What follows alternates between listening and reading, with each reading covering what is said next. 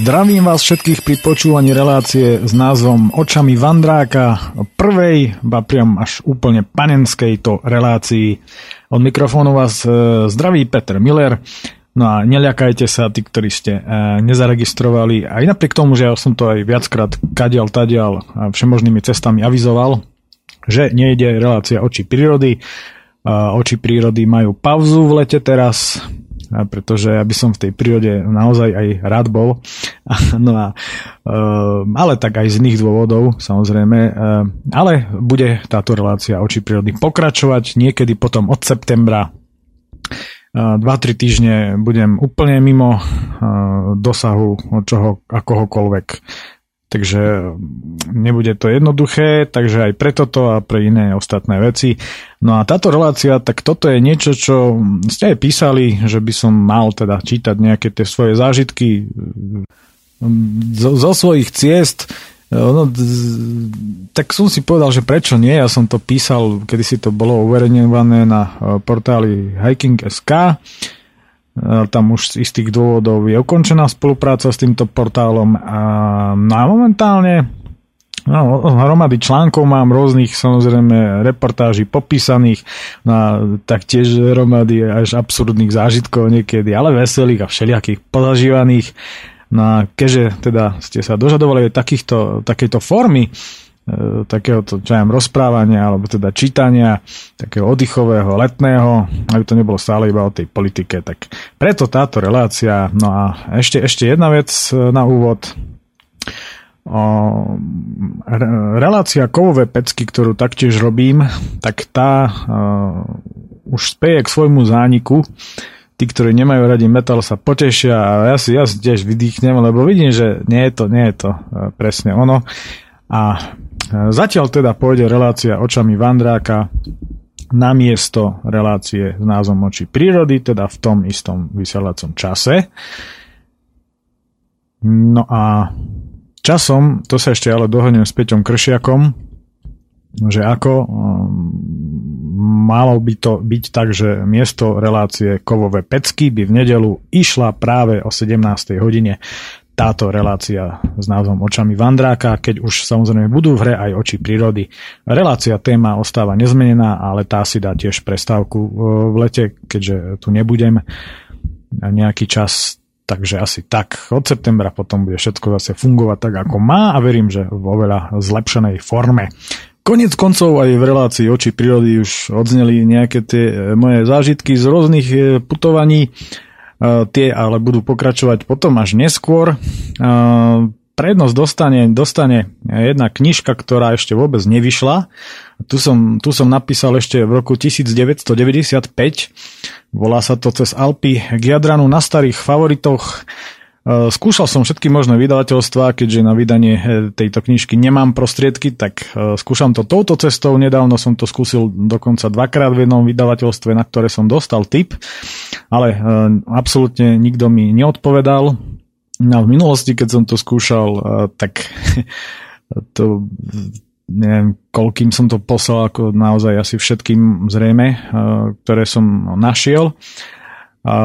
Prišla mi, prišli mi len dve odpovede. Z jedného vydavateľstva mi odpísali, že teda nevedia, kedy to zaradia do edičného plánu a tak ďalej. No a z jedného prišla taká zaujímavá taký zaujímavý postreh alebo nejaký koment, že ono sa to síce veľmi dobre číta, je to pútavé, ale viete, aká je dnes doba, že keby tam bola nejaká vražda a nejaká sexuálna zapletka, tak, tak to by bolo ono. No ja už som bol taký frustrovaný z toho, že teda nikto sa neozýva a potom príde taká odpoveď. No tak som po našom e, po spíšsky odpísal. Sluchajte tu, ja som tam bol na bicykli s kamarátom, tak co som ho mal podzigac a zaštreliť reku. No, tak už samozrejme potom sa nikto neozval. No a písal som to samozrejme pre ľudí, pretože jednak e, cyklistika je jeden z najťažších športov. Tí, ktorí sledujete e, prenosy Tour de France, po prípade iné prenosy v rámci cyklistiky, tak e, viete svoje určite. Tam to sa nedá ani len omylom porovnávať napríklad s takým futbalom, pretože v rámci cyklistiky tam je telo niekoľko hodín v permanentnom zábere a duplom teda už keď sa jedná o nejaké takéto výpravy, kde je telo v zábere od rána až do večera. A to ešte nemáte isté, že si nájdete nejaké miesto na spanie niekde pod mostom, alebo na zastávke, alebo na lúke, alebo v seníku a čo vás po ceste stretne, to vôbec nikdy netušíte. Ono s týmito cyklo, cyklovýpravami je to tak, že, že na takýchto výpravách je dobré, že človek nikdy nevie, do čoho ide, pretože keby to vedel vopred, asi by sa nikdy na žiadnu nevydal. Táto knižka, z ktorej vlastne budem čítať, takýto seriál, lebo je to dosť dlhé, ale nikdy v živote som nezažil také rachoty doslova, také šialené zážitky a dobrodružstva ako práve vtedy, keď sme mali 17 rokov.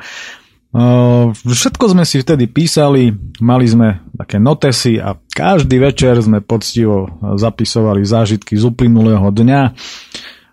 Čo bolo veľmi, veľmi úžasné a ja si teda pamätám všetko také na týchto cestách, čo ma, čo ma postihne, nepamätám si nejaké blbosti okolo, telefónne čísla koľkokrát, alebo neviem, nejaké takéto okolo veci v meste a tieto prkotiny, ale práve, práve z takýchto akcií si pamätám asi čo najviac, dá sa povedať, no a vtedy hneď, ako sme sa vrátili, tak začal som to písať pekne ručne, do takej hrubej knihy A4 a priložil tam aj nejaké fotky.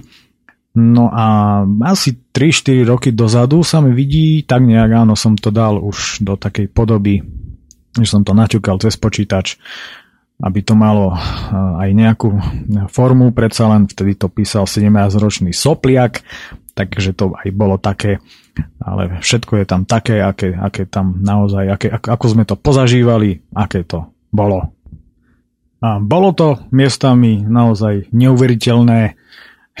to naozaj ja som odtedy nezažíval dennodenne väčšinou teda také, také situácie, pretože to sme sa stretli takí dvaja pacienti z Tatranskej Lomnice, ktorí boli schopní pritiahnuť naozaj čokoľvek, hlavne v tom veku teda doslova šialené veci. Ťažko uveriteľné, ale v pamäti navždy až do hrobu, do konca života zapísané. No ale poďme už ku knižke s názvom Cez Alpy Jadranu na starých favoritoch, ktorá ešte nevyšla a preto sa číta. V rámci autorského čítania som si tiež tak povedal, že teda keď už v tomto rádiu toto chýba momentálne, keďže Inka Zibrinová nerobí teraz toto autorské čítanie, tak keďže som si to napísal, tak si to aj prečítam. Ešte jedna veľmi dôležitá informácia na úvod je tá, že súputníkom na tejto akcii a kolegom a kamarátom od detstva mi bol Oliver Sinaj z Tatranskej Lomnice. Oliver, pozdravujem ťa do Prahy. No, poďme teda k tomu, čo všetko tejto akcii predchádzalo.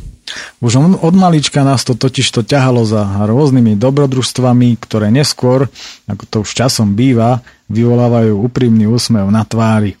A tak už v materskej škôlke niekedy v roku 1981, keď sme mali 4 roky, sme svojho času v jeden deň usudili, že je tam veľká nuda a na ihrisku v Tatranskej Lomnici práve pristával ruský vrtulník Mi-8, aby odviezol svoju záťaž na niektorú z horských chát.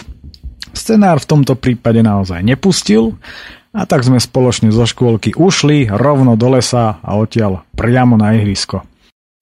Cestou sme sa samozrejme už zoznámili aj formálne a takýchto útekov z nudnej škôlky, kde sme po obede museli nútene spať ako za trest, sme si naplánovali naozaj požehnanie. Samozrejme, že nám to však ešte večer oného inkriminovaného dňa zatrhli rodičia. No iskra, ktorá už vtedy začala tlieť, už nezhasla. V detstve sme toho neskôr povyvádzali naozaj až enormne dosť, čo koľkokrát priviedlo takmer do šialenstva nielen našich rodičov. Ale stále to však ako si nebolo ono, a tak sme už ako o niečo starší sopliaci usúdili, že by to chcelo vyviesť niečo naozaj fakt veľké. No samozrejme v tej dobe ešte neexistovali, teda našťastie neexistovali tínežery, pretože ak by som raz jedného pekného dňa zistil, že som bol vtedy vlastne tínedžer, tak sa obesím na prvom strome. Nestačí vedieť, že som bol sopliak. V lete v 93. roku sa Oliver rozhodol, že si svoj pobyt v Bratislave, kam odišiel na návštevu príbuzných, Spríjemní tým, že si tam dovezie aj svoj starý favorit. Podnikol odtiaľ výlet do Viedne. A cesta si od neho vtedy vyžiadala asi 130 km a 100 šilingov pokuty za jazdu po diálnici. Po jeho návrate v nás skrsol nápad ísť do Rakúska na budúci rok spolu, len s tým, že pôjdeme na bicykloch tam aj naspäť už statier. Behom roka sme sa teda pripravili na cestu, v rámci možností našetrili nejaké tie peniaze, niečo pridali rodičia a my sme si tak mohli kúpiť veľké cyklistické tašky na nosič, bez ktorých by bola taká cesta naozaj nemysliteľná. O nejakej cyklistickej výstroji samozrejme nemohla byť ani reč. Jediné, čo by sa ňou snáď dalo nazvať, boli cyklistické kraťasy. Nás však predovšetkým zaujímala samotná cesta a nie to, čo budeme mať na sebe oblečené. to, to sme brali až príliš ľahko vážne. Veď bolo leto a my smerujeme na juh a tam nemajú len dveročné obdobia tak, ako my v Tatrách. Pred samotným odchodom sa môj otec ponúkol, že nás dovezie na Donovali, čo sme s radosťou privítali a zároveň sme si zaumienili, že to do Bratislavy zvládneme na jeden záťah. Časom sa samozrejme ukázalo, že nás napadla poriadna hovadina, tak ako vždy. Natrénovaní sme síce boli, ale až na taký záber zase nie. No fakt je ten, že tých vyše 250 km za jeden deň sme doposiaľ neprekonali a ani sa o to nepokúšame, pretože po nejakej 150 hm, už človek stránca radosť z jazdy, najmä na našich cestách. Celý deň nás pálilo slnko a tak sme si dali u Oliverovho bratranca v Žarnovici niekoľkohodinovú občerstvovaciu pauzu, čo malo za následok to, že nás potom niekde medzi Nitrou a Trnovcom nad váhom chytila tma. Zvyšok cesty sme preto museli ísť veľmi pomaly, nie tak ani kvôli samotnej tme, ale kvôli našim svetlám. Nemali sme totiž to svetlá na baterky, ako je to teraz bežné, ale klasické dynamá, ktoré boli malým a hnusne ozubeným kolieskom pritisnuté k plášťu na kolese, ktoré ich poháňalo a pri rýchlejšej jazde to za hluku, vyrovnajúcemu sa snáď aj mopedu, nenormálne ohrievalo a obrusovalo plášť, ktorému potom hrozilo prasknutie. Často sme preto museli stáť a polievať ich vodou.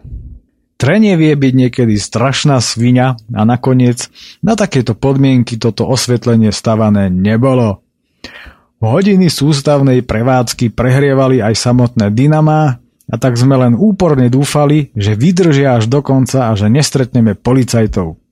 Rámy a aj nohy sme mali čierne od gumového prachu z plášťa, preto jediné šťastie bolo, že aké také reflexné prvky mali aspoň naše tašky a pedále.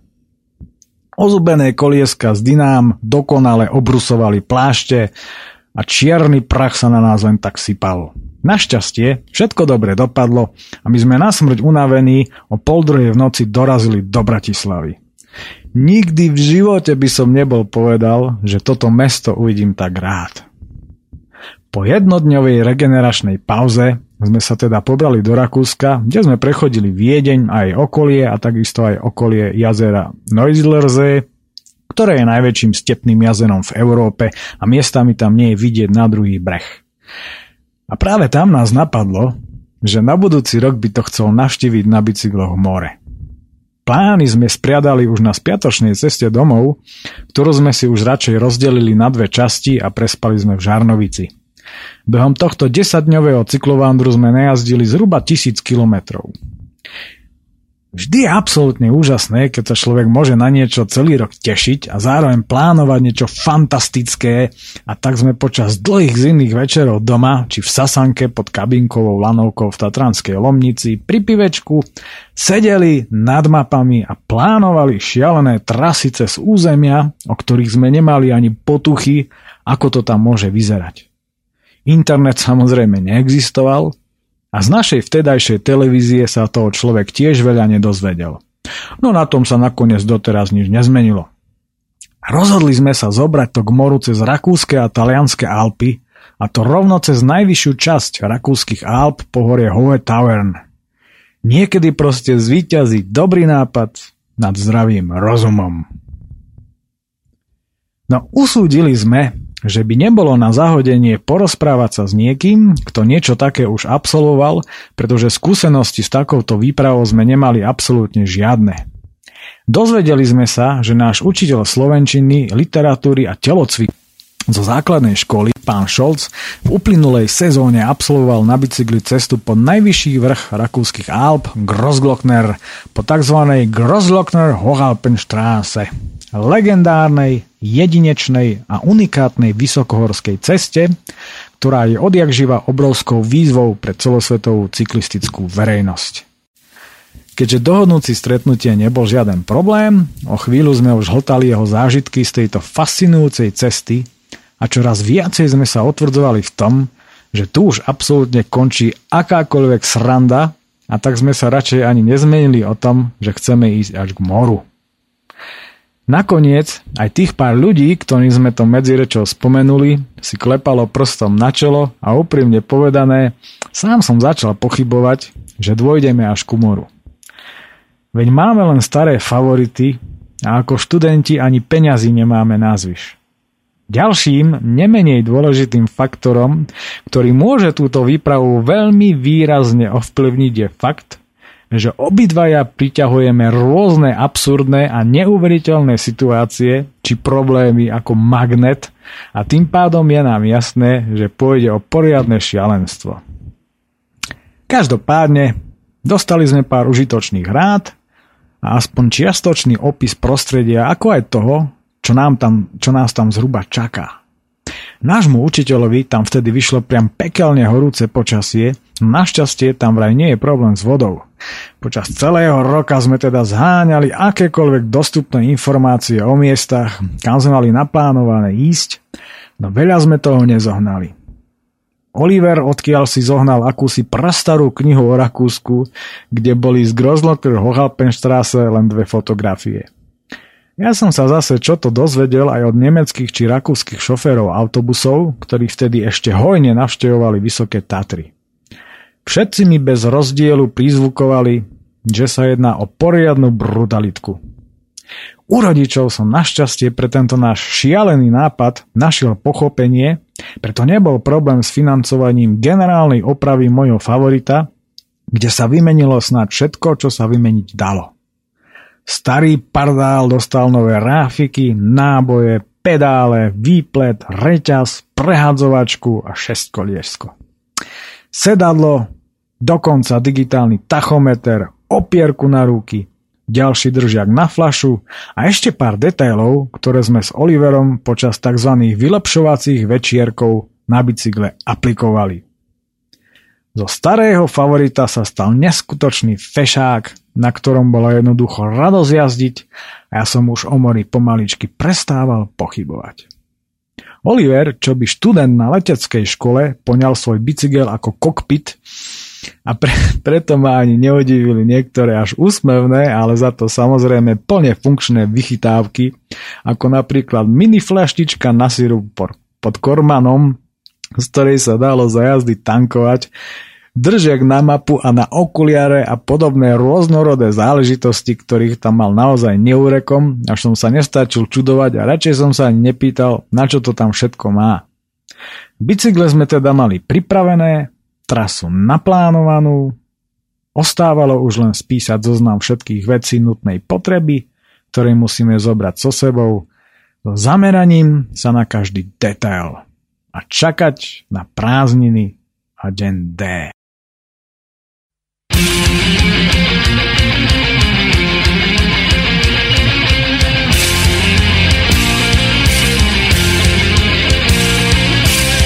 Každý národ na světě je tak trochu jiný.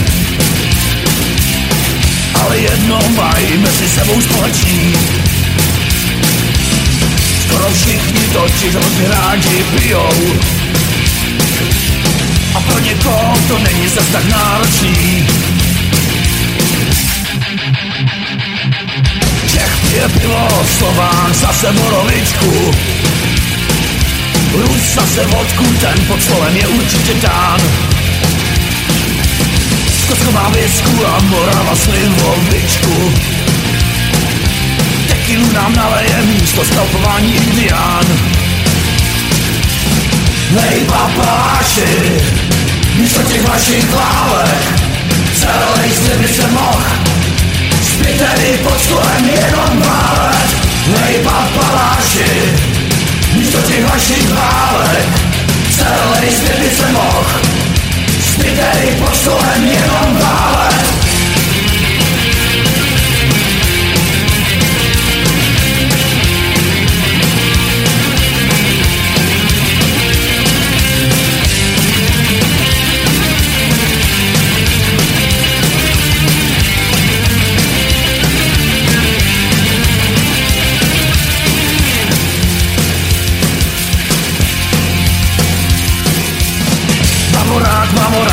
vymyslel tuplák Vytal si dobrým vínem svůj krk proplách Francuz má koněka, Japonec zase saké Maďarský herák zapije pálenkou také. Všechna ta světová válečná mašinerie. Pramení z toho, že tu asi někdo nepije a tak se zamyslete a už toho nechte. A všechna kasárna na pivovárny změňte. Generálové budou mysli sládkové To se ale budeme mít. Místo válčení se bude jenom pít. Generálové budou mysli sládkové To se ale budeme mít. Místo vážení se bude jenom Nejblá paláči Místo těch vašich válek Celý svět by se mohl Zbytej pod stolem jenom válek Hej papaláši Místo těch vašich válek Celý svět by se mohl Zbytej pod stolem válek 10.7. 1995. Peter Miller a Oliver Sinaj sa zase vrhajú v ústrety kto vie čomu. Crn, crn, a ešte raz do čerta, crn. Zvonil skoro ráno stokrát prekliatý budík, ktorý okamžite pacifikujem. A ja si ako človek, ktorý sa ráno preberá aj niekoľko hodín, tým pádom našťastie ešte vôbec neuvedomujem, že inkriminovaný dlho očakávaný a vysnívaný deň, keď si máme dokázať, že to, čo sme si naplánovali a zaumienili, aj naozaj dokážeme, konečne nastal. Neskutočne ospalý si samozrejme našťastie ani vôbec neuvedomujem, do akého šialenstva sa to zase vlastne bezhlavo ženiem. Je nezabudnutelne krásne júlové ráno, čo má za následok aj moju dobrú náladu No predsa len som stával so zmiešanými pocitmi. Natrénovaní sme síce dobre, ale sú pred nami Alpy a more. A z tých diaľok sa mi trochu krúti hlava.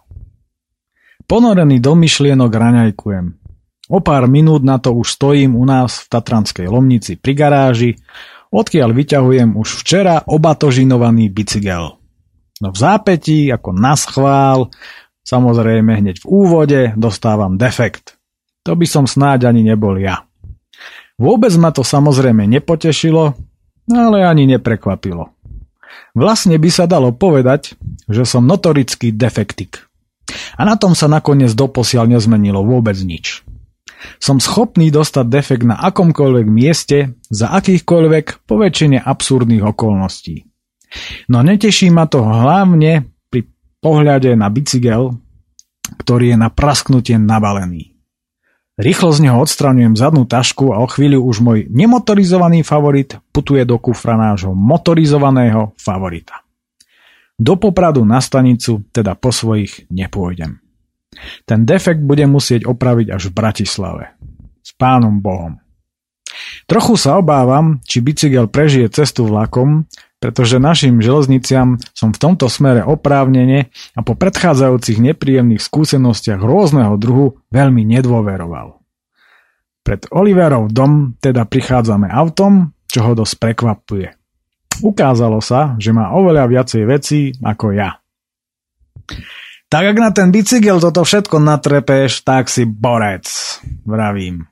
To sa ti tam ani v žiadnom prípade nemôže pomestiť, ani náhodou, ani násilím, iba že by si už vo vlaku začal zásoby vyžierať.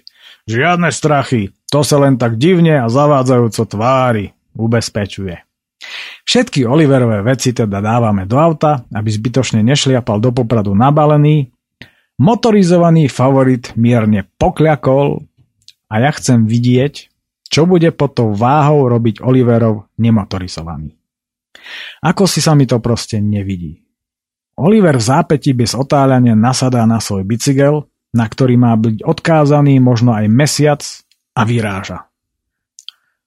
My s autom vyrážame o nejakú tú minútku za ním, ale predbiehame ho až pri Eurokempe.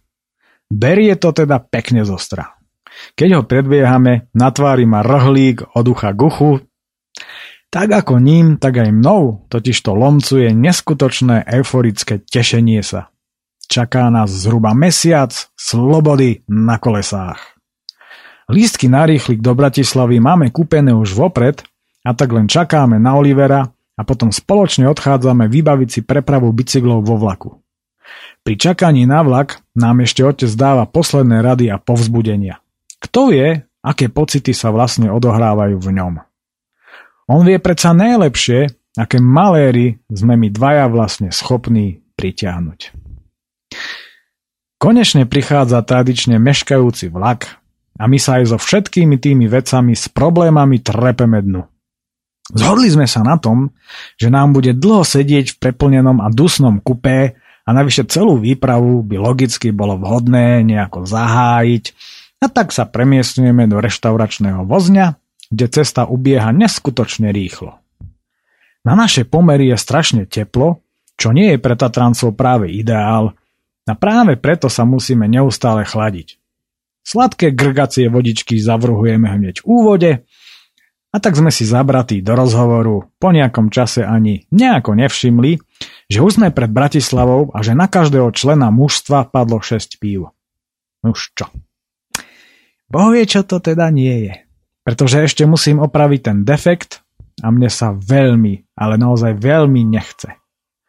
Po otvorení dverí na Bratislavskej hlavnej stanici nás okamžite vyfackala snad samotná Sahara. A ja som po problémovom vyvlakovaní sa z vlaku, no veď keď sa z lode môže vylodievať, okamžite, než sa mi zakrátko stihla uvať hlava, pochopil, že opraviť ten defekt za takýchto podmienok a hlavne na takomto stiesnenom priestore plnom nervózne sa náhliacich spotených ľudí jednoduché nebude. A to aj napriek tomu, že ako notorický defektik už mám samozrejme aj náležitú prax. Okolitému ľudstvu tak teda na stiesnenom nástupišti robíme značné divadlo. Či už ide o nás, motajúcich sa okolo bicyklov a nadávajúcich na túto saunu, prípadne na niekoho, kto sa do nás začal navážať, že zavádziame, alebo o naše porozkladané veci okolo nás. Tomu sa ale nedalo vyhnúť, pretože Čučer nechcel, rezervné duše mám v tom najzapadnutejšom kúte cyklistickej tašky. Oliver však naproti tomu predvádza ukážkový husársky kúsok a všetky veci, aj keď s patričnými problémami, ale predsa doslova narval na bicykel. Napokon úspešne zdolávame našu prvú prekážku na tejto supertúr, ako sme ju e, nazvali, a triezvejúc sa vydávame do mesta. Tu sa zastavujeme v rozličných obchodoch a dokupujeme rôzne drobnosti. Nočná mora pre tatranskú dušu. Petržalka. Oliver ma neskôr ukecal, aby sme išli do Petržalky, do modelárskeho obchodu, že si chce niečo omrknúť. Neviem síce na čo, na cestách toho veľa určite nenamodelárči, ale nakoniec sám ako modelár túto úchylku chápem. Neteší ma však samotná cesta. Nikdy ma to do Bratislavy neťahalo a do Petržalky už vôbec nie. Som proste horal a veľké mesta ja veľmi nemusím. Špeciálne teda túto odstrašujúco vyzerajúcu betónovú džungľu. Pri pohľade na ňu, prechádzajúc cez Dunaj, som okamžite vytriezvel. No rozhodol som sa poňať to ako prvú turistickú atrakciu na našej výprave. Radosť turistiky nám však kazia bratislavské, japonské, samajama, cesty a električkové koľaje, ktoré sú pliagou pre cyklistov v každom meste na svete. Oliver však ako si pozabudol, kde sa dotyčná predajňa nachádza a tak sa tu motáme ako vietor vo vedre. Ani sa nečudujem, lebo na našich uniformovaných sídliskách to vyzerá pre nezainteresovaných okolidúcich snáď všetko úplne rovnako. Všetky bytovky sú sivé a inú farbu jednoducho nemajú. Našťastie však vie, aké číslo autobusu tam premáva a keď sme na ne na jednej kryžovatke náhodou narazili, naháňame ho pár kilometrov, čo nie je našťastie problém, pretože čokoľvek na svete, čo sa dokáže pohybovať, sa pohybuje zaručene rýchlejšie než starý dýchavičný maďarský Ikarus. Problémy nám robia aj nenormálne koľaje v asfalte, snad 20 cm hlboké. Po kraji sa teda veľmi ísť nedá, no na to však nemajú pochopenie vodiči plechových vozidiel a patrične nám to dávajú najavo a pravdu povediac, ani sa im nečudujem. Tiež by som bol stále nervózny, keby som to musel bývať. Už aby bol tomuto cirkusu koniec. Keď sa Oliver v modelárstve dostatočne ukojil, konečne mierime na rakúske hranice. Neznesiteľná horúčava má za následok to, že sa nám minuli všetky zásoby tekutín v tele, ale aj v batožine. Problém riešime v nedalekom stánku 6 litrami minerálky. Na jak som vypil polovicu fľaše a nám je okamžite jasné, že ak to takto pôjde ďalej, dáme za pohonné hmoty na tejto výprave Mailand. Štipľavý bivak v lužných lesoch. Konečne prichádzame na colnicu. Zasneným pohľadom hľadíme ponad colnicu na západ, odkiaľ vanie vietor s príchuťou neznámych dialog. Keďže sme naposledy jedli ráno, hlad nás donútil hneď za colnicou zabočiť na poľnú cestu. Z plných pľúc som sa nadýchol toho vetru. To je pocit. Nie je to síce náš horský osviežovák, ale aj tak je úžasný. Konečne je za nami mestský smrad a pred nami neznámo. Pocit na nezaplatenie. Mladý, 17-ročný, slobodný ako ten vietor, život pevne vo vlastných rukách, či v našom prípade skôr nohách, až na tú horúčavú, nádherné počasie. V živote som sa takto voľne nikdy necítil. Príjemne najedený vyprážaných rezňov sa vydávame ďalej po cykloceste vedúcej až do Viedne. Máme v pláne ísť po cykloceste, až pokým nenatrafíme na akúsi drevenú búdu, ktorú sme si vyhliadli pred rokom, keď sme tadiaľ to išli do Viedne. V tej búde máme v úmysle prespať. Cestou stretávame nejakých cyklistov, manželský pár z Vilachu.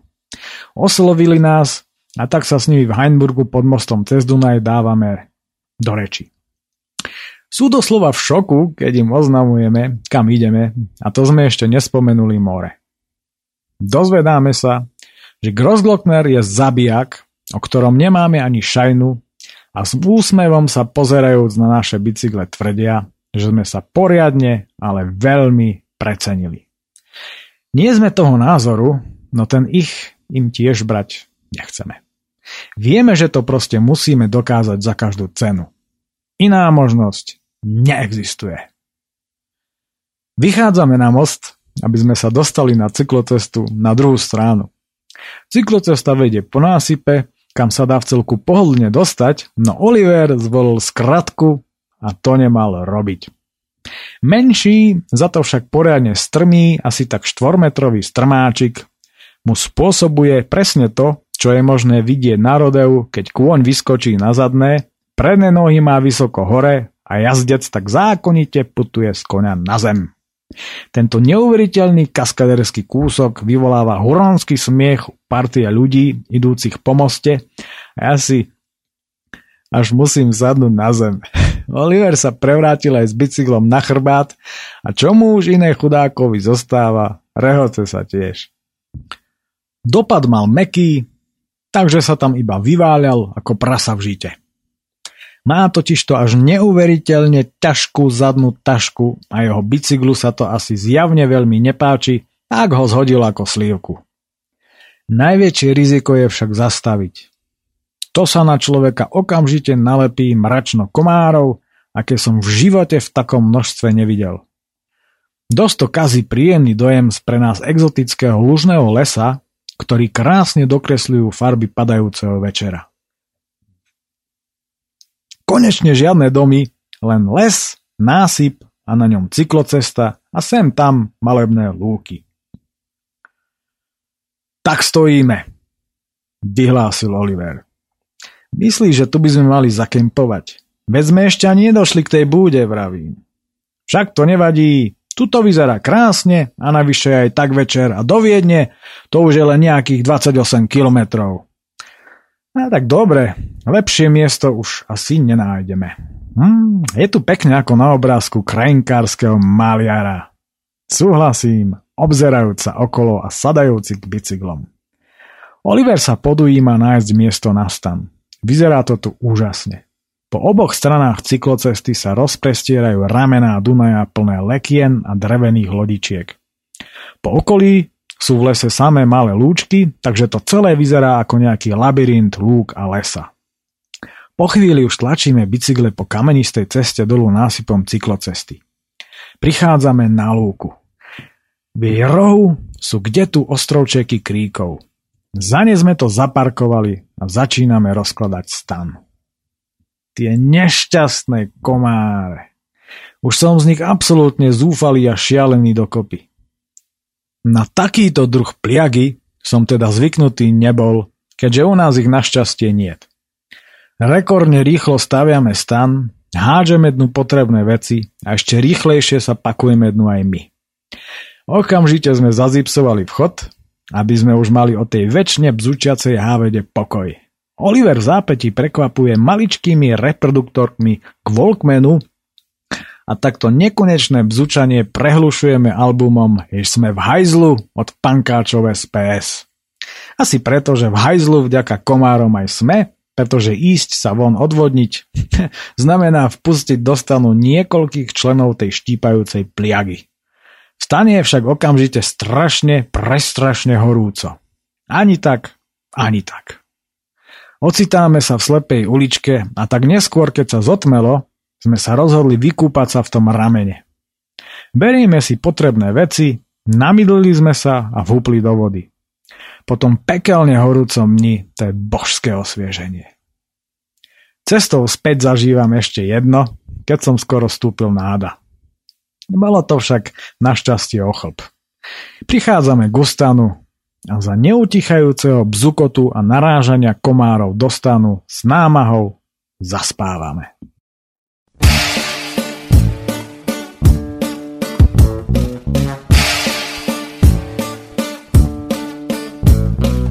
Lină cafe, lină știță, Anghișeni, bincaine șpiță, Spaghetini große Nudeln, Erschnittfile, Makovi, Strudel, Olari, Olari, Olari, Olari, Olari, Olari, Olari, Olari, Olari, olari, olari, olari, olari, olari, A moc dobrý byt u vás cena. Oplatí sa chodiť za môj kleine nebene kommen. Was ich den Bauch vollstopfen. Ah, olari, olari, olari, olari, Olari. Olari. Olari. Olari. Olari. Olari. Olari, olari, olari, olari, Mädchen, bit moc dobrý, Arbeit rýchlo a byť skromný. Slovákiš, glück, glück, Leute, budem vráciť ešte hojte. Olari, olari, olari, olari, olari, Olari, Olari, Olari, Olari, Olari, Olari, Olari, Olari, Olari,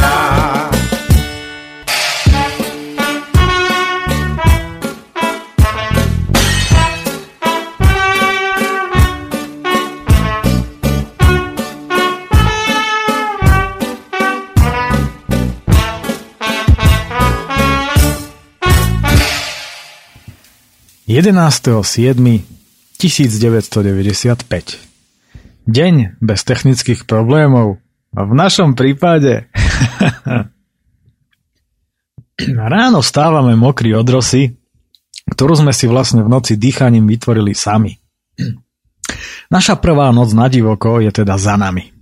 Teda v rámci tohto vandru samozrejme. Kvôli komárom, ktoré tu ťahajú 24-hodinové zmeny, sme sa čo najrychlejšie zbalili a upaľujeme preč kadia ľahšie. Šliapeme asi 20 km rýchlosťou a asi po 5 km stojíme. Tu už ku podivu nie sú komáre, ale za to zase začína byť enormné teplo. Hlavne však je, že sa môžeme v pokoji naraňajkovať bez asistencie upíroidných a nezvyčajne drzých komárov. Cesta naďalej pokračuje po násype Dunajským lužným lesom, miestami popredkávaným lúkami. Na jednej takejto lúke vidíme sedieť poľného zajaca. Ideme ďalej, lebo sme zvedaví, ako rýchlo bude bežať. Hneď ako nás badal, začína šprintovať. Klobúk dolu, je to frajer. Udržujeme si pohodové tempo 24 km v hodine. Nad nami prelietávajú lietadla jedno za druhým a navyše poriadne nízko. Sme blízko švechackého letiska, ktoré rozhodne nepatrí medzi tie najmenšie. Po nejakej chvíľke idúc vedľa seba začujeme známe syčanie a tak som si už automaticky istý, že som opäť prešiel hada, no tento raz má defekt Oliver. Nevedno prečo, roztrhlo mu ventil. Váha batožiny urobila svoje. Zastavujeme pri asi jedinej budove v týchto končinách pekne v tieni. Z toho tepla zblbla ešte aj tak už dosť priblblá pumpa. Fúkať s ňou je ako zatrest. Žije si totiž to vlastným životom a preto aj vzduch do duše dodáva výlučne podľa vlastného uváženia. Vzhľadom na moje časté defekty už je aj dosť opotrebovaná, ale pár vyhrážok a nadávok na adresu pumpy a do rôznych pumpárskych pohlavných orgánov či anciášov to samozrejme spravilo a tak sa koleso po dlhom čase darí ako tak nafúkať. Budová má našťastie dostatok tieňa, terasu a drevené schodíky. Vyšťavený z nekonečného pumpovania a s vyčerpanou slovnou zásobou v rámci nadávok si sadáme na schodíky a z povinnosti chlípeme prehriatú, prehriatú minerálku. Horúčava silnie a tak si asi po 15 kilometroch dávame ďalšiu pauzu na mostíku na jednom nádhernom mieste. Vedie ponad malebné rameno Dunaja, ktoré je plné nádherných kvitnúcich lekien a húfy rýb sa v ňom len tak míria. Oliver vyťahuje chlieb a hádže ho rozdrobený do vody. Pod mostom sa okamžite strháva rybý boj o každú omrvinku. Zo žartu nadhadzujem niečo v tom zmysle, že sú to rakúske ryby a my sme z východného bloku a tak predsa nebudeme krmiť západniarské ryby, keďže my ten chlieb budeme potrebovať oveľa viac. Na to z ničoho nič zavial silnejší vietor a mne spadol bicykel zo stojana. Vyššie sily na to majú zrejme iný názor. Takéto pády mu ale nerobia dobre a navyše sa mi odtrhlo zadné svetlo. Po asi 100 metroch stojíme opäť. Oliver totiž zacítil pod zadkom lambadu a nevyzerá to dobre. Našťastie mu len vyletelo zadné koleso z vidly a nepoškodilo pritom ani závit. Zrejme pri oprave defektu zle dotiahol skrutky. Chcelo by to rýchlu opináciu osku, ale to už teraz neporiešime. Drzo dúfajúc, že sa už nič podobne nezomelie, pokračujeme v ceste. Nejaký čas ideme po prachu, no potom už konečne po asfalte. Oliver má ale zle vyvážený bicykel a opäť meké zadné koleso a tak ho to ťahá stále na moju stranu, až ma na jednom úseku skoro zráža z cyklocesty. A keď prechádzam cez nejakú nerovnosť, sústavne mi vypadáva zadné svetlo, pretože ten držiak je naozaj geniálne vyriešený. Momentálne ale nemám ani len najmenší záujem naťahovať sa s tým a špekulovať, prečo čínsky súdruhovia inžinieri urobili chybu a tak som ho zbalil do tašky. Prechádzame okolo obrovských ropných rafinérií na predmiesti Viedne. Vo vzduchu cítiť samú ropu a my sa cítime ako v Perskom zálive. Horúčava vrcholí a my už nemáme čo piť. Našťastie z nenazdajky narážame na pumpu na vodu. No paráda! A lava nehlava sa rútime priamo k nej. Je na násype, kaďal vedie cyklocesta. Kompletne sa olievame vodou až do zblbnutia a naplňame si všetky fľaše. Zrazu mi pri tejto činnosti dosť vyráža dých jedna slečna, ktorá sa pri nás zrazu z čistá jasná zjavuje kompletne nahá. Nevšímajúc si nás, pristupuje k pumpe a naberá si vodu. Ci boha. Už je to tu. Halucinácie z horúčavy. Bolo nám to treba trepať sa sem z do týchto pekelných nížin? Ale musím povedať, takéto príjemné halucinácie by som chcel mať z tepla stále. Aké to asi potom musí byť na púšti v Afrike? Obzerajúc sa však okolo seba zistujeme, že žiadne halucinácie nemáme. Ani neviediac ako, Zablúdili sme na nuda pláž, rozprestierajúcu sa pozdĺž čistého ramena Dunaja smerom do Viedne.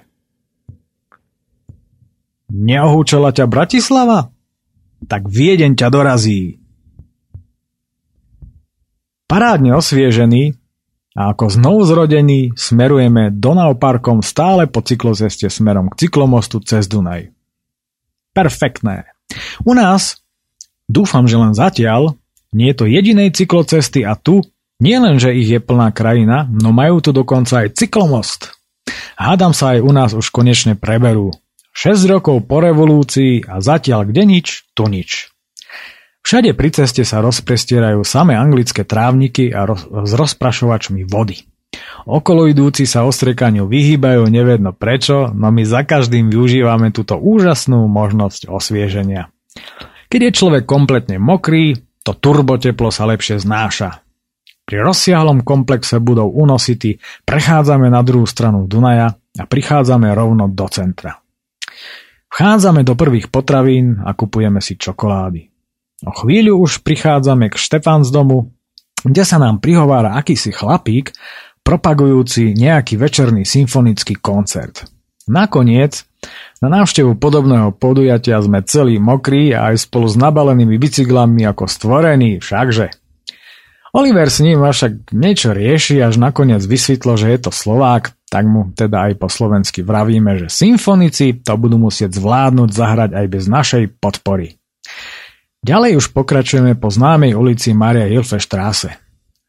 Od včera som ešte poriadne ohúčaný z Bratislavy a Viedeň ma už tiež pomaly, ale isto prestáva baviť. Všade sú nekonečné davy ľudí. To nie je práve to, čo by som vyhľadával.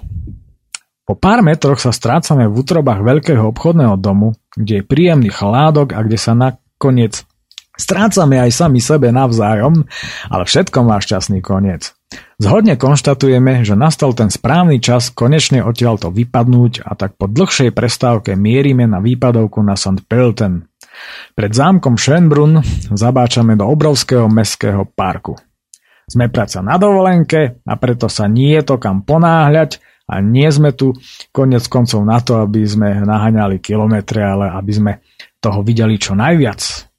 No ale aj sme videli. Toľko hovien pokope, čo je na lavičkách v parku, je možné vidieť snáď už len v Poprade vo fekálnom staničnom parku. Tieto však nie sú od vrán, ale od holubov. Na veci to však nič nemení. Preto po parku krúžime ako družica, až konečne nachádzame akú takú najmenej obsratú lavičku. Vyťahujeme čokolády, ktoré však musíme konzumovať polievkovou lyžicou, čo evidentne zabáva hojné množstva okolo. Totálne sa nám roztiekli. Rýchlo študujeme veličíznu mapu Rakúska, aby nám ju nestihli osrať holuby a vydávame sa ďalej po výpadovke smerom na St. Pelten. Asi po tretej kryžovatke mi z bicykla sfukuje zle upevnenú mapu a v zápäti mi po nej prechádza kamión. Okamžite zosadám a strápňujem sa tam so zbieraním mapy za výdatného trúbenia aut. Kričal som aj po Oliverovi, no ten ma nepočul a pálil si to pekne ďalej.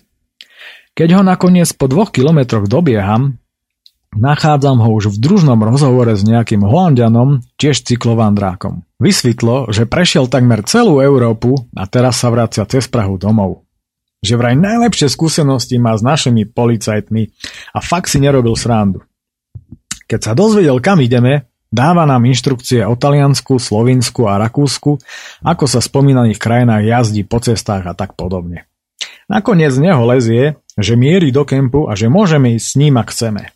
No, večer síce ešte nie je, ale rozhodujeme sa, že pôjdeme a uvidíme. On sa poberá prvý, za ním Oliver a ja. Má veľmi zvláštny a značne atypický spôsob šliapania, ktorý zozadu pripomína kačicu vzlietajúcu z vodnej hladiny, ale tempo má rýchle a tak za ním máme naozaj čo robiť. Asi po hodine zrýchleného presunu sa dostávame na okrajovú časť Viedne, o ktorej nemáme ani potuchy, kde je a kde to zase do čerta vlastne sme. Dezorientovaní a dehydrovaní prichádzame do kempu. Nachádza sa na konci tej štvrte pekne do kopca. Oliver ostáva pri bicykloch a ja s Holandianom idem zistiť ceny. Pri nich sa mi však idú oči vyočiť a hlava sa mi zatočila ako pri vystúpení z kolotoča s troma promile v krvi. 300 korún za noc na osobu plus stan. To je pre mňa okamžitý a jasný signál vypadnúť odtiaľto preč. On si však miesto kúpil. Vraciame sa k bicyklom a debatujeme o jeho prečudesnom bicykli, na ktorom celý čas tak uháňal, až ma na konci pelotónu totálne dehydroval. Nemá totiž to žiadnu reťaz. To som teda ešte nevidel. Dozvedáme sa, že jeho pohon od pedálov zabezpečuje kardanový prevod. Takýchto bicyklov teda u nás niet. Chvíľu ešte debatujeme a potom sa lúčime a vyrážame ani nevedno kam. Motáme sa stále okolo jedného miesta ako blbci. Pýtame sa na cestu kde koho až sa napokon po veľa zbytočne najazdených kilometroch dostávame na tzv. Bundesstraße, vedúcu do St. Peltenu. Konečne správny smer. To takmer celodenné motanie sa po meste nás už prestáva obidvoch baviť. Človek už je z toho mesta pomaly chorý. Na mape sme si vyhliadli jedno jazero, pri ktorom máme v pláne prenocovať. Je pred nami asi 15 kilometrov vo viedenskom lese, čo je vlastne menšie pohorie nachádzajúce sa juhozápadne od Viedne. Keď komáre človeku džihad vyhlásia. Napredujeme veľmi pekným údolím v lisnatých lesoch s malou riečkou a železnicou. V jednej dedine sme nútení kvôli rozkopanej ceste po chodníku a ako tak ideme počujeme, ako na nás niekto niečo po slovensky reve z nejakého malého bagru. Čo ste sa zbláznili? Až sem sa trepať na favoritoch? Ja som rád, keď to tu nevidím a vy sa tu trepete na bicykloch. Vám zadrbáva. Vrieska týpek. Odstavil bager a zavolal nás k sebe. Vraj je Stopolčian a tu už robí 4 roky. Nejaký je akýsi celý vyjavený a nechápe z nás, keď sme mu povedali, odkiaľ sme a kam ideme. Pýta sa nás na jedného popračana, či ho nepoznáme. On bol tiež magor, ale toto nerobil. Vrieska v kuse týpek, ktorý má z toho bagrovania zjavne zaliahnuté v ušiach. Mňa si porazí, až do Alp, chodte sa liečiť. Nie, že by ste vegetili doma, ale vy sa trepete k týmto fašistom. Vy nie ste normálni. Podobné hlášky nemajú hodnú chvíľu konca kraja. Keď sa trochu upokojil, Začal nám radiť, ako sa chovať pri táborní na lúke, ak je súkromná, čo aj každá je, a vraj nás títo fašisti môžu aj odbachnúť, ak vstúpime na ich pozemok a tak. Nuž, buď tu má proste zlé skúsenosti, alebo tu už počas tých 4 rokov jednoducho zblbol. Pobieráme sa radšej ďalej. Zvečerieva sa a to jazero je pred nami asi už len 5 kilometrov. Kopce sa pomaly zväčšujú a aj my ideme viacej do kopca než z kopca. Napokon sme vpredu naľavo zbadali dlhočizný a vysokánsky dialničný most cez údolie a práve pred ním je to jazero. Na naše sklamanie je až priam tak povediac močovko iné. Poriadne páchnúce a navyše sú na každom kroku tabule so zákazom kúpania. Tak to tam ani nemuseli písať. Chcel by som vidieť toho frajera, čo by do takej žumpy dobrovoľne skočil.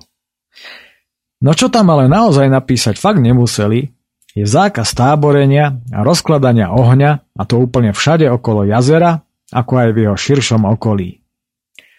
Rakúšania nás teda dnes večer rozhodne nepotešili a ako sa zdá, nepotešíme ani my ich, pretože tábory tu dnes niekde rozhodne musíme. Prichádzame na koniec jazera, ležiaceho ináč celkom sympatickom údolí. Je tu cesta, ktorá odbočuje doľava. Ideme po nej asi 100 metrov a potom stojíme. Okamžite sa na nás lepí mračno komárov, čo ma práve nerozveseluje, bo až zarmucuje a mrmlám niečo v tom zmysle, že by mohli mať aspoň veľkosť vrany, aby sa dali ľahšie mlátiť palicou. Ej, nie je tu kto vie, aké miesto nastan, vravím. Čo takto skúsiť aj napriek zákazu les? Les by bol fajn, rakúske lesné víly som ešte nevidel, povedal Oliver. A videl si snáď už vôbec nejaké? No, na niektorých vandroch som už v noci videl kadečo. Hlavne, keď niekto doniesol domácu. Vidíš tú lúku za nami? Pôjdem na jej koniec a poobzerám sa tam. Ja mám na takéto fleky šiestý zmysel. A ja tu mám akože tvrdnúť a čakať. Čo som u doktora? Som toho názoru, že nie je nič lepšie, ako keď nasratý metalista stráži naše veci. Bež už radšej preč, ja mu na to. Vtipálek odišiel do lesa a ja si sadám na dlhý kmeň stromu, ktorý zabraňuje vjazdu autám na lúku. Sedím tu a snažím sa študovať mapu, avšak len snažím, keďže sa ňou v kuse musím oháňať, snívajúc o tom, ako kopem komáre veľké ako vrany do tých odporných sosákov. Po asi pol hodine sa konečne vracia Oliver. Tak čo? Objavil si niečo? Sondujem. Super budeš čumieť, je to dosť ďaleko. No ale najprv pôjdeme asi tak 100 metrov rovno a potom sa bude treba s bicyklami štverať lesom do riadne strmého kopca asi 400 metrov, vyhlásil. Aj kilometr, aj 100, čokoľvek, len nestať na mieste, vravím neustále sa oháňajúc. Prechádzame lúkou a potom sa doslova predierame cez husté a pichľavé krovie do lesa, kde nachádzame totálne zarastenú lesnú cestu plnú hrubých konárov. Bol by problém prejsť tadiaľ peši, nie to ešte s týmito našimi ťažkými opachami s pologaluskami, ktoré sa zabárajú do mekej lesnej pôdy jedna radosť. Cestička po chvíli končí a teraz je potrebné ísť kolmo na vrstevnice do poriadne strmého kopca plného pňov, vysokej vrstvy hnívceho lístia, konárov či popadaných stromov. Nedá sa tu ani poriadne na nohách udržať. Cyklokros ad absurdum. Konečne prichádzame na miesto, sprevádzaný miliardami komárov.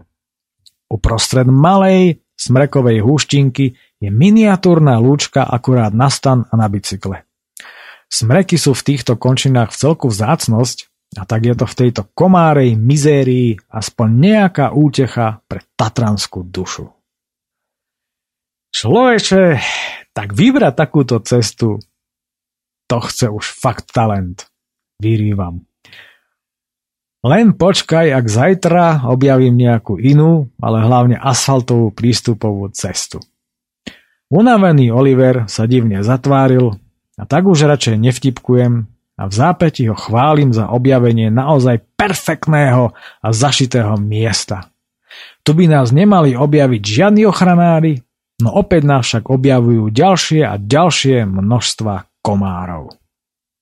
Vybalujeme si veci, lenivo a ustavične sa fliaskajúc, staviame stan a nakoniec ako ináč, oháňajúc sa na všetky strany, snažíme sa navečerať.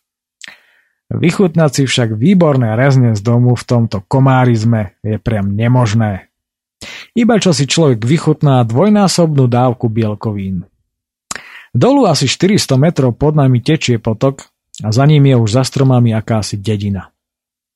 K potoku sa schádzame, či skôr šmíkame, dolu strmým svahom umyť hneď, ako sa zotmelo, aby nás radšej nikto nevidel, pretože nemáme ani len potuchy, čo sa tu smie a čo nie, a ako tu berú na divoko kempujúcich vandrákov. Bezprostredne nad potokom je skoro kolmý strmák a vtip je v tom, že keď sa poumývaní trepeme naspäť nahor, tak sme zase od hliny zaprasení tak, že sme vlastne tam, kde predtým. Les je tu plný svetojanských mušiek, čo vyzerá naozaj parádne. Opäť je v noci veľmi teplo a tak sa nám zaspáva pomerne ťažko. Občas dole v údoli prehrmí vlak, ale inak je v noci kľud až na tie prekliaté komáre.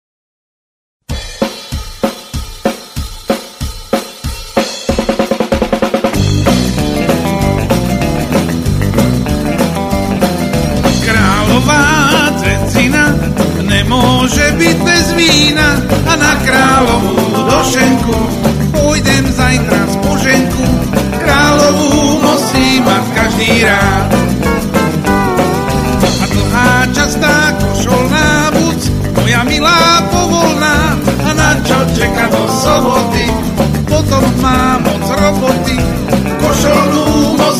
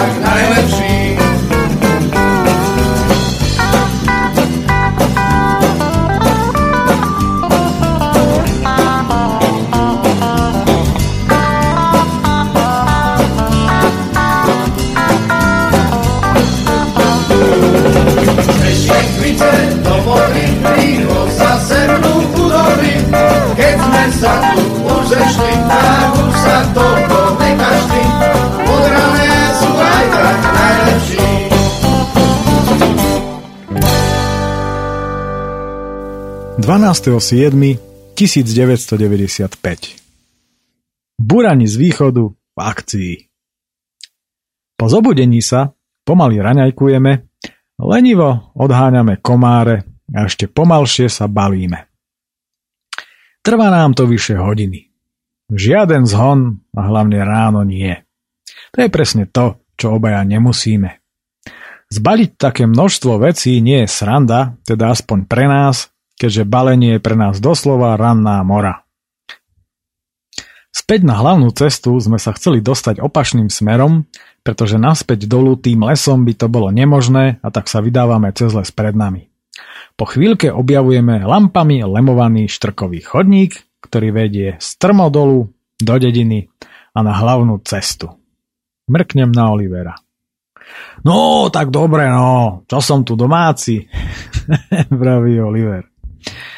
A vyšlo o ten včerajšok, keď som mu spomínal, že určite tu bude aj nejaká inú, iná prístupová cesta, ale Oliver ako tradične potvrdil svoj šiestý zmysel na vyhľadávanie Vanderflekov a naozaj nesklamal. Nasadáme na bicykle a začína sa šialená jazda. Rýchla, pomaly to nešlo na tých kamienkoch, by v tom strmáku brzdil snáď len sadomasochista a nebezpečná. Aj bez toho však ideme tretinu cesty šmikom a navyše každú chvíľu tu je akýsi drevený schod, okolo ktorého sa vždy ledva prešmikneme. Adrenalín je však fajn, takže pohoda. V dedine zastavujeme pred supermarketom. A práve tu nastáva menší trapas. Do vozíka sa dáva pečelingovka ale o tom som samozrejme nemohol mať ani páru, keďže u nás také niečo nikde nie je a nikdy som nič také ešte ani nevidel. A teraz je už samozrejme iná doba. Trhám teda vozíky od seba z celej sily mysliaci, že je to asi len zaseknuté, čo okamžite púta pozornosť aktívnej dôchodkyne. Medzi tým som si všimol, že je to na peniaze, tak tam vrážam pečilink. Za neustáleho kibicovania ináč milej tety, no vozík tvrdohlavo drží ďalej. Musí to byť predsa len zaseknuté. A tak som to napokon nechtiac celé utrhol a to už tetá milá nebola. Kupujeme si pár čokolád a nejaké tie grgacie vodičky a za vražedného pohľadu dôchodkyne sa poberáme na cestu. Stále to ide hore kopcom, potom zase dolu z kopca a tak dookola, jednoducho pahorkatina. Opäť je pekelne horúco, čo, čo nám na podobné podmienky neprispôsobeným individuám dosť šťažuje cestu. Akurát keď prechádzame popri železničnej trati, kde sa okolo nás preháňajú moderné a naleštené súpravy 160 spomenul som si na predvčerajší v úvodzovkách rýchlik do Bratislavy. Nuž čo? Na všetko okolo všade čumíme ako teľa na nové vráta a obdivujeme každú aj najmenšiu blbosť, pretože všetko je tu pre nás zaujímavé a iné. Ale takto už raz býva, keď sa východ Európania dostanú na západ. Platí to však aj naopak, no veď bodaj by aj nie. Raz som sa stretol s tým, ako zrejme britskí turisti cestujúci vlakom z Popradu do Tatranskej Lomnice s úžasom obdivovali pre nich retro vlakovú súpravu a fascinovane fotili množstva buriny a cigánov na staniciach. U nich to asi nemajú. Za neustále sa zvyšujúcej horúčavy po jazde nekonečnou, avšak rozhodne peknou pahorkatinou na pravé poludnie konečne prichádzame pred St. Pelten. Nejdeme až do centra, ale ešte pred ním zabáčame doľava. Po tomto manévri však strašne dlho blúdime. Na vine je moja zle zakreslená mapa Rakúska. Našťastie máme dobrý orientačný zmysel, ale aj tak. Ako puk hľadím na domy pred sebou, tak 50 rokov staré, cez ktoré by mala podľa 3 roky staré mapy viesť cesta. Už minulého roku sme kvôli tejto mape s otcom v rámci autovandru blúdili a jeden farmár, ktorého sme sa za jednou dedinou pýtali na cestu, s rehotom konštatoval, že cez jeho dom vedie diálnica a on o tom nič nevie. Že by sa v Rakúsku tak rýchlo stávalo? Okamžite radšej bežal rýchlo domov.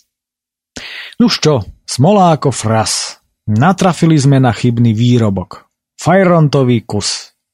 Stále sa však ako si nemôžeme vymotať na cestu smerujúcu na Mariacelu. Rekonštruuje sa tu cesta a náhradné značenie je dosť mizerné. Ľudia, ktorých sa pýtame na cestu, nás posielajú niekam úplne inam. Blúdiť v horúčave nás však prestáva baviť a tak sa nekompromisne rozhodujeme pre jednu cestu, ktorá ide podľa všetkého paralelne s tou Mariacelskou, iba že v inom údolí. Odbočiť a dostať sa na správnu cestu máme v úmysle až neskôr. Opäť nás víta Pahorkatina. Dosto v tejto horúcej vyhnícici a sily, raz hore, raz dolu, človek tak stráca svoje tempo.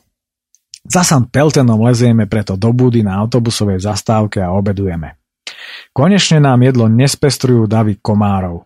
Oliver má taktiež fotoaparát, No má tam čierno film, lebo je lacný a ten preto máme v úmysle využívať na menej významné fotky, prípadne poslúži ako záloha. Takto dôkladne sme si to naplánovali ešte niekedy v zime. Na pamiatku sa teda pri obede fotíme čierno-bielo a neskôr s plnými žalúdkami odbáčame smerom doprava na vedľajšiu cestu, ktorá vedie opäť malebnou pahorkatinou. Ísť po vedľajších cestách na vidieku je presne to, čo nám vyhovuje. Vedľajšie cesty vedú spravidla oveľa krajším prostredím ako hlavné cesty a človek si tak viac vychutnáva vône krajiny, pretože premávka je tu neporovnateľne nižšia. Závan hôr a prvé kalamity Po asi hodinovom teriganí sa po pahorkoch konečne prichádzame na spomínanú inkriminovanú cestu vedúcu širokým údolím smerom do Alp.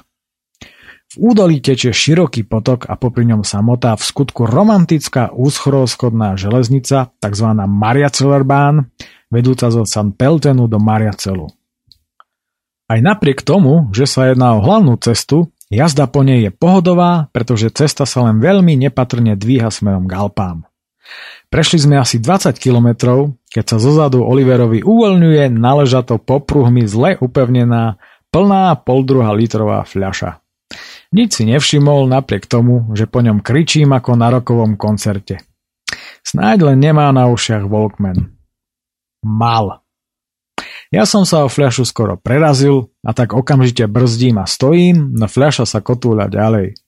Má z ňou problémy aj protiidúce auto a čo už je teda dosť šialené, skoro kvôli nej havaroval rýchlo idúci motorkár, ktorý išiel za mnou.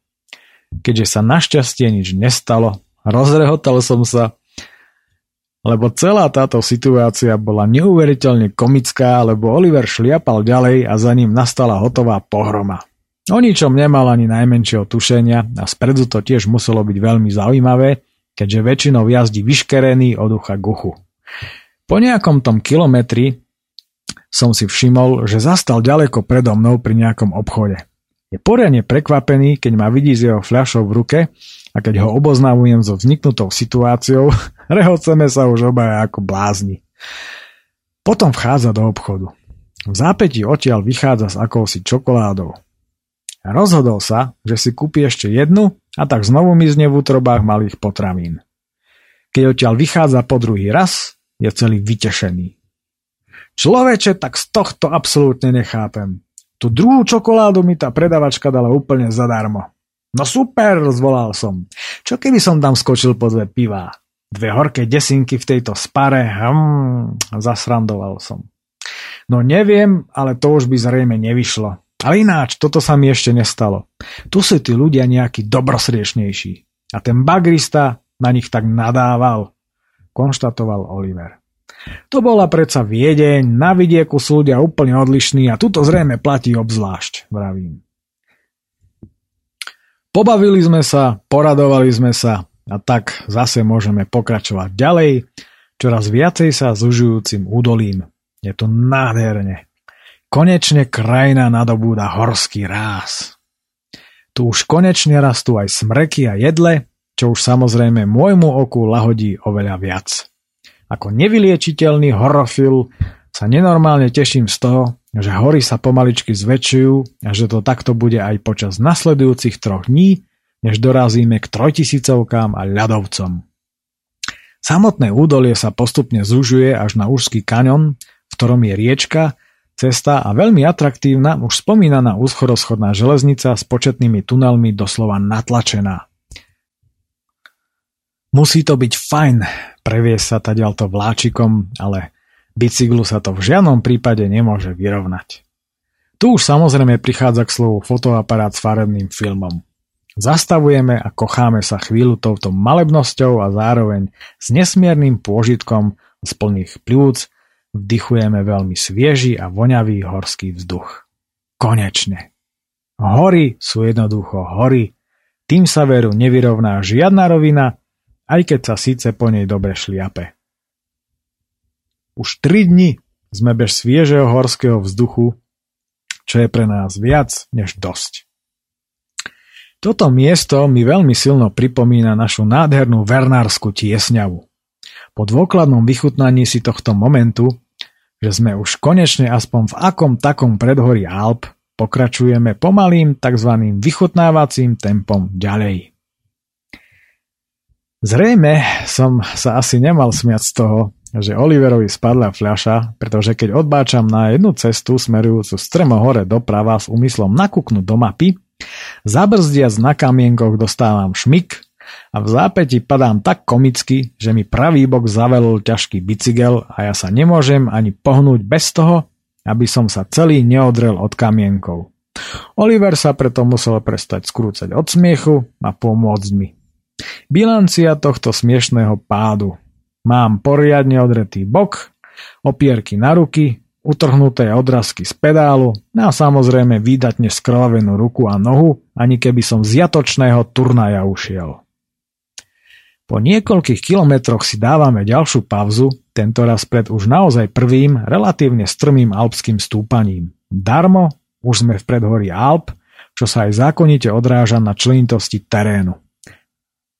Sadáme si na drevenú lavičku, na opierke ktorej je aj akýsi pamätný medený štítok s ozdobne vyritým menom. Zrejme sa tu kedysi výhľadom kochala nejaká významná osobnosť. My sa tu teraz ako taktiež významné osobnosti posilňujeme čokoládou a kocháme sa tiež. Vo všeobecnosti nie som veľmi na sladké, okrem koláčikov zo svadby a na návštevách, ale jedno viem iste, že po skončení tejto výpravy nezoberiem čokoládu, čo bude rok dlhý do úst. Zatiaľ mi však veľmi šmakuje, však donedávna sme u nás takéto čokolády mali len zabony v tuzexoch. A telo si navyše pri takýchto výkonoch pýta okamžité cukry. Pár metrov pred nami je odbočka doľava na Mariacel, no my máme namierené doprava smerom na Gaming. Po odpočinku vyrážame hore riadnym strmákom. Po nejakom čase sa spontánne rozhodujeme, že budeme tlačiť. Ísť v pohode vedľa bicykla a pozerať sa po krajine, v ktorej sme prvý raz v živote, je určite lepšie, ako drhnúť do kopca ako zmyslov zbavený a vnímať len okrajovú bielu čiaru. Máme toho už pre dnešok dosť, tie horúčavy nám tiež nepridali na kondícii, ale hlavne máme čas. Hromady, ba priam až tóny času, týždne voľna, prečo sa teda hnať tak pekným a pre nás exotickým krajom do kopca, aby sme si pamätali iba asfalt? Stačí, že sa, a na to sa veľmi teším, budeme hnať dolu kopcom. Je tu neskutočne prekrásne. Vyzerá to tu zhruba asi tak, ako u nás niekde na ždiari, len zatiaľ ešte bez takých vysokých hôr, ako sú Belianské Tatry. Výstižnejšie by sa to tu však dalo prirovnať k Zamagurí, či glazom v okolí Muránskej zdychavy, Klenovca, či lomu nad Rímavicou. Ale aj to len tak orientačne. Tento kraj je plný jedinečných malebných a nevysokých rozprávkových kopčekov, ktoré majú strmé ubočia na upeti lúky a hore les. Polné cestičky lemujú porasty liesky, staré orechy, plánky jabloní či hrušiek alebo čerešne. Mať tak možnosť stráviť tu týždeň alebo dva a v rámci turistiky pobehať po všetkých týchto akoby namaľovaných kopcoch. Hmm. Všade sú samé pokosené lúky, políčka a kopy voňavého sena. Malebnosť týchto utešených a lahodiacich scenérií umocňujú nádherné večerné farby. Táto výprava sa mi začína páčiť každým kilometrom čoraz viac. Stúpanie ako si nemá konca kraja, čím sa ale zároveň predlžuje náš pobyt v tejto rozprávke, čo nám samozrejme prichádza absolútne vhod. Ale keďže všetko má svoj koniec, tak aj počase šťastne prichádzame na jeho vrchol, ktorý leží vo výške okolo 900 metrov. Čoraz intenzívnejším zvečerievaním sa naďalej dostáva tento úchvatný kraj neopakovateľný ráz. Rozhodli sme sa poobzerať sa po nejakom mieste na stan, keďže sa nám tu tak veľmi páči. Nuž ale zbadali sme to, čo sme zbadať nemali značku, ktorá avizuje klesanie 13%. No, a keďže naša dramaturgia v takýchto prípadoch naozaj nepustí, odložili sme hľadanie si miesta na nocľah na neskôr. Tak toto je naozaj parádny zjazd. Konečne náš prvý na tejto výprave. V Tatrách je samozrejme takisto pár dobrých zjazdov, ale také strmé aj najlepšie na tom je, že po niektoré sú aj bez zákrut, tak také nájde človek najbližšie len v Alpách. Rútime sa teda nadzvukovou rýchlosťou do hlbokého údolia. Nadzvukovou preto, pretože ako Oliver neskôr skonštatoval, nepočul v tej rýchlosti z Volkmana, ktorý si pri zjazdoch z obľubou dával na uši, žiaden zvuk. Nakoniec, mne tiež nebolo spojenie rýchlej hudby starých Halloween spolu s adrenalinovými zjazdmi vôbec cudzie. Mimo ne mi však samozrejme viacej až na výnimky vyhovuje mať funkčné uši. Vybrzdujeme len pred niektorými zákrutami. V samotných zákrutách nebrzdíme vôbec, aby sme si tak mohli naplno vychutnať klopenie tak, ako je to len najviac možné. Milujeme tento štýl jazdy, nakoniec motorkári sa z toho odpalujú a veľmi dobre vedia prečo. Najprv sme si však na kopci museli poriadne skontrolovať tašky, prípadne poprekladať niektoré veci, pretože bez dobre rozloženej váhy by sme potom mohli sklápať už akurát tak len opierku na ruky na invalidnom vozíku. Nielen v rámci tohto zjazdu sa už dnešným večerom naša super tour prehúpla do tej drsnejšej fázy. Drsnejšej preto, pretože drsnosť som nakoniec cítil aj na odretom boku z posledného pádu alebo na od slnka spálených pleciach či krku, kde mám teraz veľké vodnaté pupence. Letíme nejakou akoby vyľudnenou dedinkou, kde je 40 no my nemajúc ešte vodičák a tým pádom aj logicky neznali predpisov, to cez ňu valíme vyše 60. Tu v úzkej doline je už šero a každý je už našťastie zalezený doma. V tom sa vracia starý problém spred Viedne, a prejdúc dosť nepríjemnou nerovnosťou mi padá zadné svetlo. Oliver sa rúti dedinou ďalej a ja mám brznú dráhu pomaly ako rýchlik. Zase sa musím vrácať do strmého kopca, aby som zistil, že svetlo následne odmieta svietiť.